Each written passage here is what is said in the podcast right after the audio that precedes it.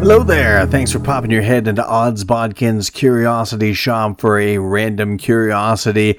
This is a random curiosity that I, I, really wish I could have done this more as a, a feature episode, a full length episode, but just because of the length and the simplicity of the story, and because we've got so much going on, uh, you know, October is a really hectic uh, month this year. I know last year was my first October doing Odds Bodkins Curiosity Shop. I only did one episode a week back then, and ha- I had a lot of fill time. I know I could do a lot of standalone episodes that dealt with, you know, some of my favorite things during Halloween. There was wasn't a lot of uh, things to talk about out there last year. Uh, maybe that's because, you know, we were just on the heels of COVID in 2021. There wasn't a lot of things being produced, but this year's a different story where we have got just tons of things going on, whether it's movies in the theater movies on streaming services, television, uh, or series on streaming services. There's just a lot of content out there, and I haven't had a lot of time to do those like individual things during October of my favorite Halloween this, that, or the other thing. Uh, so, you know, maybe I'll start doing some of those uh, as we get into the month uh, a little further start doing those as random curiosities. I'm trying to find a way to get extra things in.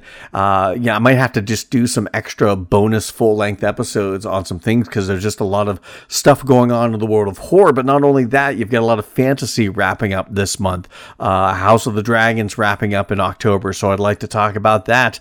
Uh, I don't want October to just be. I'd like October to just be horror stuff because it's Halloween, but I can't not talk about that. I can't ta- not talk about Rings of Power so you may be getting a lot of extra content this month. It may be content overload, uh, but this is something I wanted to talk about because I really enjoyed it so much. It's Werewolf by Night on Disney Plus. Of course, Werewolf by Night, uh, just a, a, special presentation. This is a one-off, uh, 50, what is it, 53 minute uh, TV special for Disney And I, I thought, well, that's odd.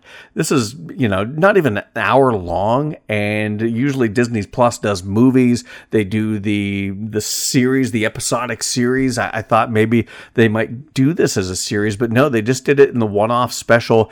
And I'll tell you why I think that's kind of interesting and not a bad idea a little bit later. But of course, this is based off of the uh, comic series Werewolf by Night, a lot of ties to Moon Knight, uh, the Midnight Suns. I, I think we're going to see a lot of Werewolf by Night uh, coming up in more MCU projects. But I really dug how they did the opening. They did the Marvel Studios special presentation and the music and the font and the animation of the special presentation was almost exactly like the CBS special presentation back in the 80s, stuff I grew up watching as a kid. And I, I really loved this story because one, it was such a love letter to all the old uh, universal horror monster movies, the, you know, Frankenstein, Dracula, Wolfman, Creature from the Black Lagoon, stuff like that. And they did this all in black and white, and they really did a good job of creating the feel of of some of those old movies. The, it even felt like you were watching film. There were it looked like imperfections in the film, uh, little hairs and dust in it. You had the the what is it, the cue marks or, or whatever it is, where the uh, projector, the projector person supposed to be able to know when to load the next reel. They had those marks in it, so they went through great pains to to make this feel like an old Universal monster movie from back in like the late 30s 30s and, and the 40s.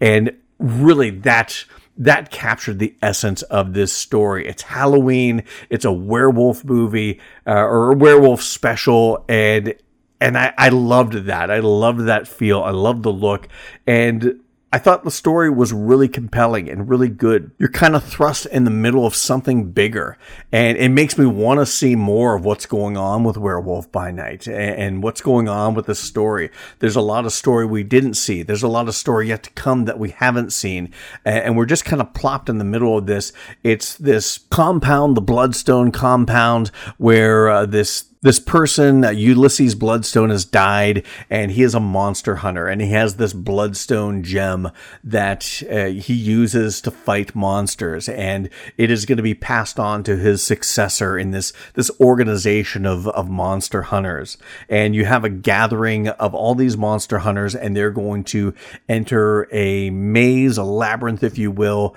and compete and the it's a winner take all. Uh, they're going into this maze to fight each other and fight a monster that has been put inside of this maze. Felt very much like the uh, the labyrinth and the the minotaur from old Greek stories. But you have all these various monster hunters there, and they've got different personalities and different looks, and and that that's all very cool. But you're introduced to the the main character. His name is Jack Russell. Now, Werewolf by Night is a comic series I, I'm aware of I I know the the name. I know some of the tie-ins with some of the other things in in the bigger Marvel universe, but I just don't know a lot about the character. So I'm not going to do a lot of compare and contrast with uh, this special and the Werewolf by Night comic, other than Jack Russell is this lead character and he is a werewolf and played by uh, Gael Garcia Bernal, who does a really good job with this. While, you know, the, the character, the actor may not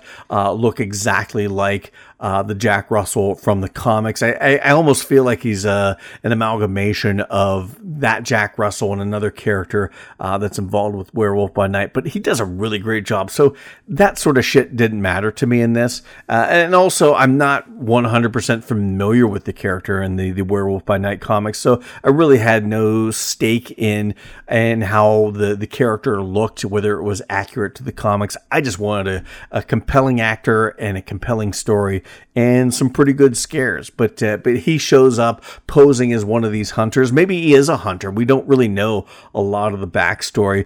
But another one of the primary characters is Elsa Bloodstone. She's the daughter of Ulysses Bloodstone. She's kind of estranged from her her deceased father, but she's showing up to lay claim to this Bloodstone gem as well, played by Laura Donnelly, which uh, I, I love her as an actress. She's a fantastic actress. I loved her in the uh, the Nevers, which we may never get to see the second half of that first season, which is a damn shame because she was spectacular in that.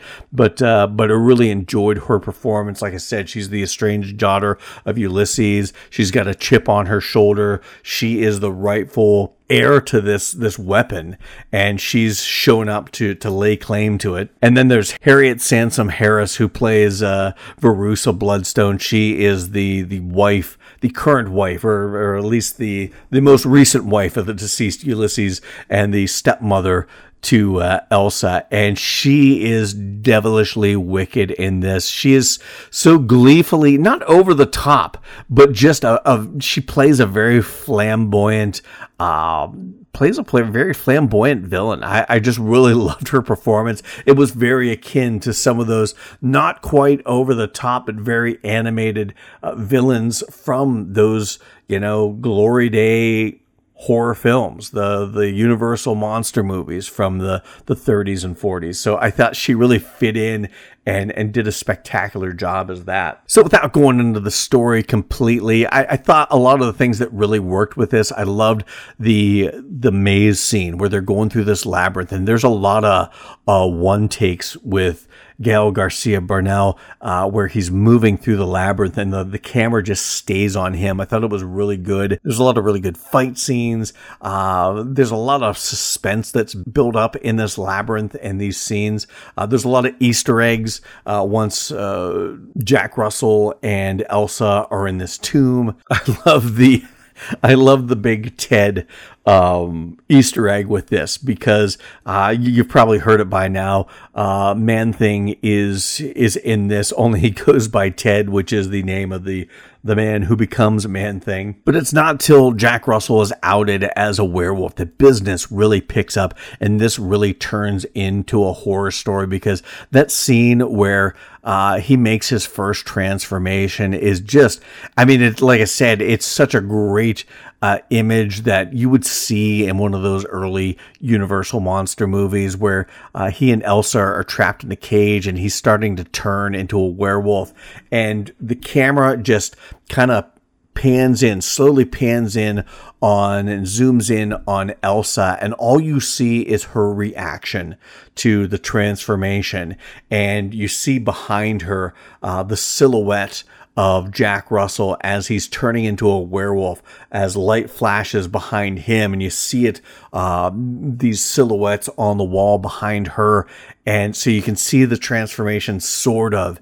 And and I love the fact I I didn't realize this when I was watching. I figured, oh, it's all CG, but they did that all practical. They had the lights flashing, they timed it perfectly, and they had different people in different stages of like real monster makeup costumes uh, come in before the light flashes, and they're in the varying stages of him turning into a werewolf. Brilliant, brilliant piece of filming, and, and a brilliant way to do that. Like it's such an old school way to do that. It was it was fun to know that that's how they pulled that off. And then once you see uh, the werewolf in full werewolfness, he's, you know, that's all practical. That is all practical makeup and costume and practical effects. And I loved that. Again, it, it really harkened back to that golden age of film and that golden age of monster movies and, and how you did things. The Lon Chaney Juniors of and Lon Chaney's of the world that, that were so known for the, you know, uh, being able to, to do so much amazing work with practical makeup effects. And, and that just, that was such a brilliant thing to do. But that fight scene between the wolf and the minions of uh, Verussa Bloodstone, it was a lot gorier than I thought it was going to be. Now, I think they got away with it being Disney, uh, and Marvel but because it was black and white, all the blood showed up as black.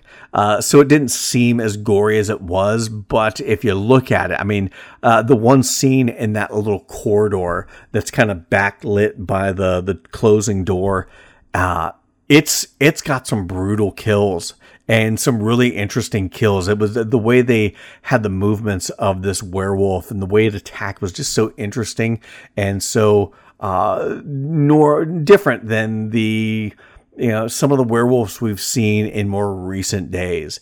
And every time he killed somebody you would see blood splatter on the screen. And i you know the first times i saw that i was like oh that's kind of cool. And then it seemed like everybody was doing it. But this just felt like it needed that. And and the more this scene went on the more he's uh, ripping apart these these minions uh, the more blood is getting splattered on the screen until it's it's practically covered with with this dark blood that you know like i said it doesn't show up red. It's just black because it's all black and white. But it just was a a, a chilling scene to watch because it just went on for so long.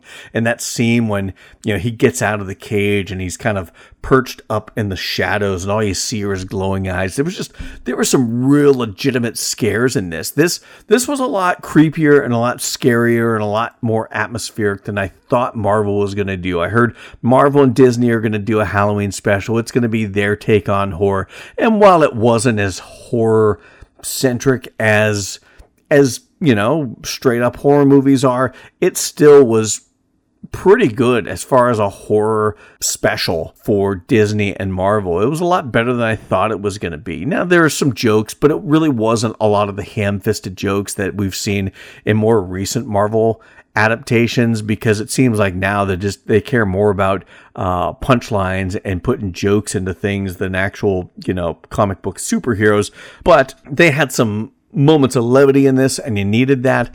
But I think uh, for the most part, they kept that to a minimum. They kept it, you know, under the radar and low key, and they really played up the atmosphere and the mood, and it, it felt sinister. It felt diabolical. Verussa Bloodstone felt like a diabolical villain that was out to to get, uh, you know, Werewolf by Night, and I think that was a great thing. And I've heard uh, the director Michael Giacchino talk about the fact that you know when he watched all those old uh, creature features, all the old Universal monsters, he always felt for the monster, Frankenstein's monster and Godzilla and King Kong and this, you know, Werewolf by Night and, and the man thing portion of this felt very much like King Kong, where you sympathized with the monster more than you did the humans. And, you know, speaking of, I, I got to talk about director Michael Giacchino, uh, because he's normally a composer. You know, he's composed so many different things over the years. He's done a lot of stuff for Marvel and uh, some of the latest Marvel movies uh, as far as composing, but he's always wanted to be a director and, and has directed like his own things since he was young. And uh, it was so smart of Marvel and Disney to let Michael Giacchino get behind the camera. I hope we see more from him because I just loved everything he did. The way he treated this movie was with enough respect for horror uh, classic horror monsters, enough respect for horror fans in general with some legit creepy, scary scenes. And it was just, like I said, it was just a great love letter to all those great Universal monster movies of, of the 40s, uh, the 30s, and the 40s that, uh, you know, a lot of us grew up as kids. Some of us, that was our first exposure to horror is watching some of those old creepy movies on the late night creature features. And the way he treated this was, was spectacular spectacular. It was visually stunning for a black and white TV special, 53 minutes long. Uh, it was just, it was stunning to look at, stunning to watch. It was captivating. I, I felt uh, like I was engrossed in the whole thing from from the start. You're you're thrust into this story, and it's very simple yet very well done. And to me, that's always a key to good horror: is a simple story, simply told, and simply done well. And Michael Giacchino nailed it. He knocked this out of the park.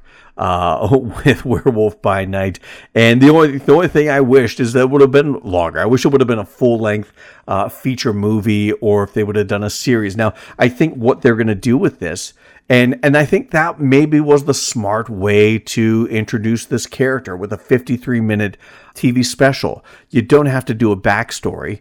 Uh, you don't have to waste time when he shows up in the MCU, uh, whether it's in a movie or whether it's in another TV series.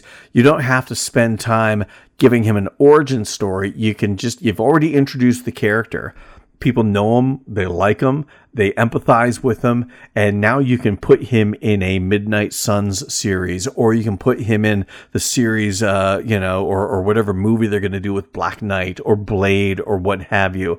And, and I think that really, uh, as much as I didn't understand why they were just doing a 53 minute special, it really makes sense. It's a smart way to introduce characters, uh, get people invested in them. That way you don't have to waste time explaining who they are when they show up in, in other movies and in other series. And I, I kind of dig it. I think I maybe want to see more of that from Marvel. I like these little one off stories. Would I like to see a full length feature of Werewolf by Night?